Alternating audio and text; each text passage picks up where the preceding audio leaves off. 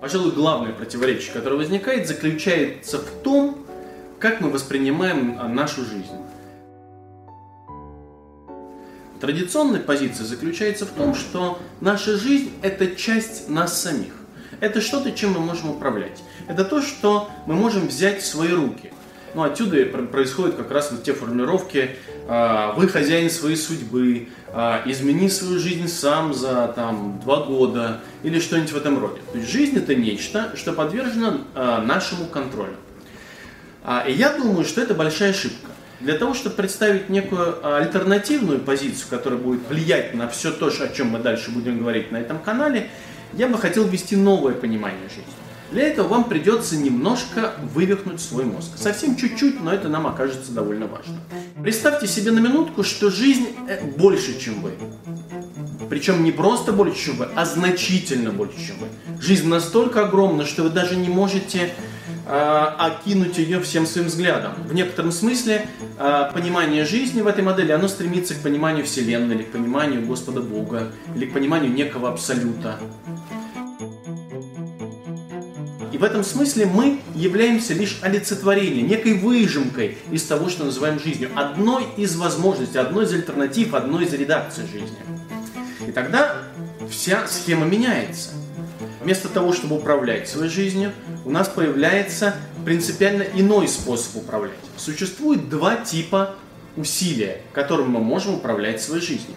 И в традиционной модели, и в этой модели, которую я сейчас хочу продемонстрировать, жизнь управляема, но принципиально разными способами. В первой модели это волевое усилие. Пожалуй, наверное, самая большая ошибка тех тренингов или тех книг, о которых мы сейчас говорим, заключается в том, что мы можем управлять своей жизнью волей. Мы можем волей управлять для формирования неких локальных навыков. Ну, например, навыков продаж, навыка публичного выступления, даже навыки зарабатывания денег. Он требует для того, чтобы был легко осуществим, немного изменить свое мышление, но тем не менее это нечто управляемо волей. Эти навыки всегда локальны. Мы всегда задаем конечный продукт этих навыков. Второй тип усилия – это витальное усилие жить. Вот такая странная вещь, но которой вот это новое понимание жизни управляет. Представьте себе, как выглядит отбойное течение в океане. Когда э, два потока воды сталкиваются у берега, и единственный выход, который у них остается, уходить от берега. Если вы попадали когда-либо в океане в отбойное течение, вы знаете, что бороться с ним бессмысленно. И вот это очень важная вещь. Представьте себе, что ваша жизнь – это нечто, что гораздо больше вас, и чем вы не можете управлять просто движением ваших мышц. И единственный способ, которым вы можете управлять этой ситуацией, в которой вы сейчас оказались, это отдаться этому потоку. Отбойное течение, если оно в ширине 50, например, или 70 метров, вот а, оно вынесет вас вдоль побережья где-нибудь в 5 километрах, и вы останетесь живы. Если вы допускаете ошибку и начинаете бороться с этим, вы, вы погибаете. После одного из наших проектов, главных проектов, который мы делаем, летний интенсив «Рискуя быть живым», мы делаем его в Карпатах в конце июля каждого года, мы решили остаться и несколько дней еще выдохнуть после интенсива, но поскольку он был довольно затратным по энергии. И мы поехали спускаться на рафтинге.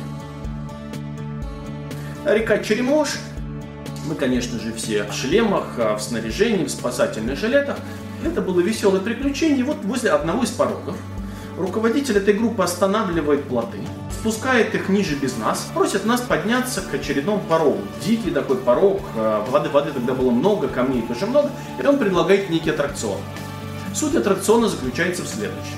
Нужно стать вверх порога и прыгнуть в порог спиной. Вот просто спиной в поток воды он спустился вниз и вылавливал всех по очереди людей. Весь фокус заключается в следующем. Как только вы оказались в потоке воды, самую большую глупость, которую вы можете сделать, это пытаться этим потоком управлять. И вот если я прыгаю в поток воды и прекращаю все попытки управлять, то у меня есть очень высокий шанс оказаться внизу целым невредимым, ни разу не зацепив ни один камень этого порога. Но происходит это при одном условии, что я отдаюсь вот этому потоку воды. А для этого нужно что? Внимательно замечать, что в этом потоке происходит. пальцами, телом, а, всем, всей своей сутью улавливать, куда вода хочет, чтобы я сейчас двинулся. Куда ваша жизнь хочет, чтобы вы сейчас двинулись.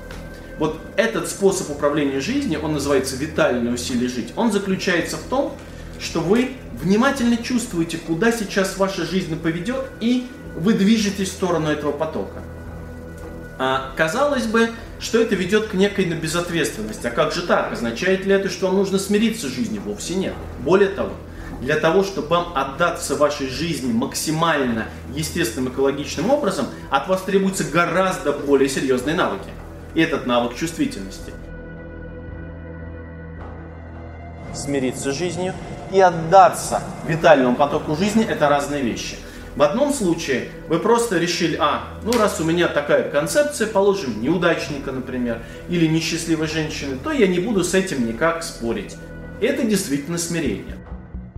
Та модель, которую я хочу продемонстрировать, она прямо противоположна смирению.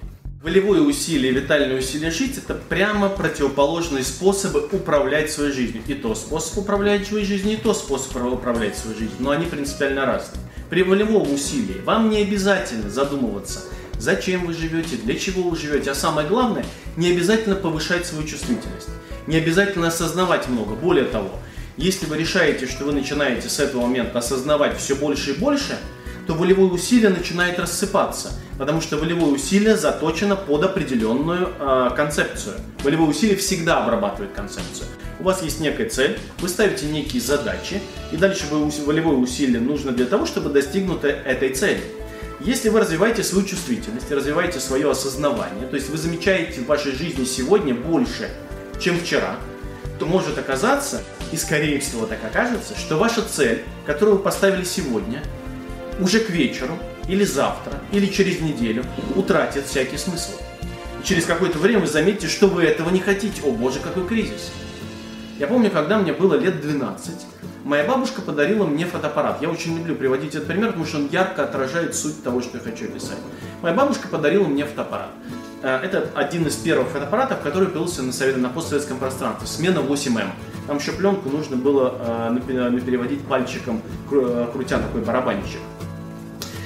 Я был просто в восторге от того, что, какие возможности открываются передо мной. Я ходил и все время фотографировал. Людей, друзей фотографировал, животных, зверушек, фотографировал природу. Я фотографировал примерно по 2-3 пленки за неделю. Каждую неделю, в субботу или воскресенье, чаще всего воскресенье, я закрывался в ванной комнате. Наверное, те, кто родом из Советского Союза, помнят, что первые фотолаборатории были в ванных комнатах. Закрывали все щели.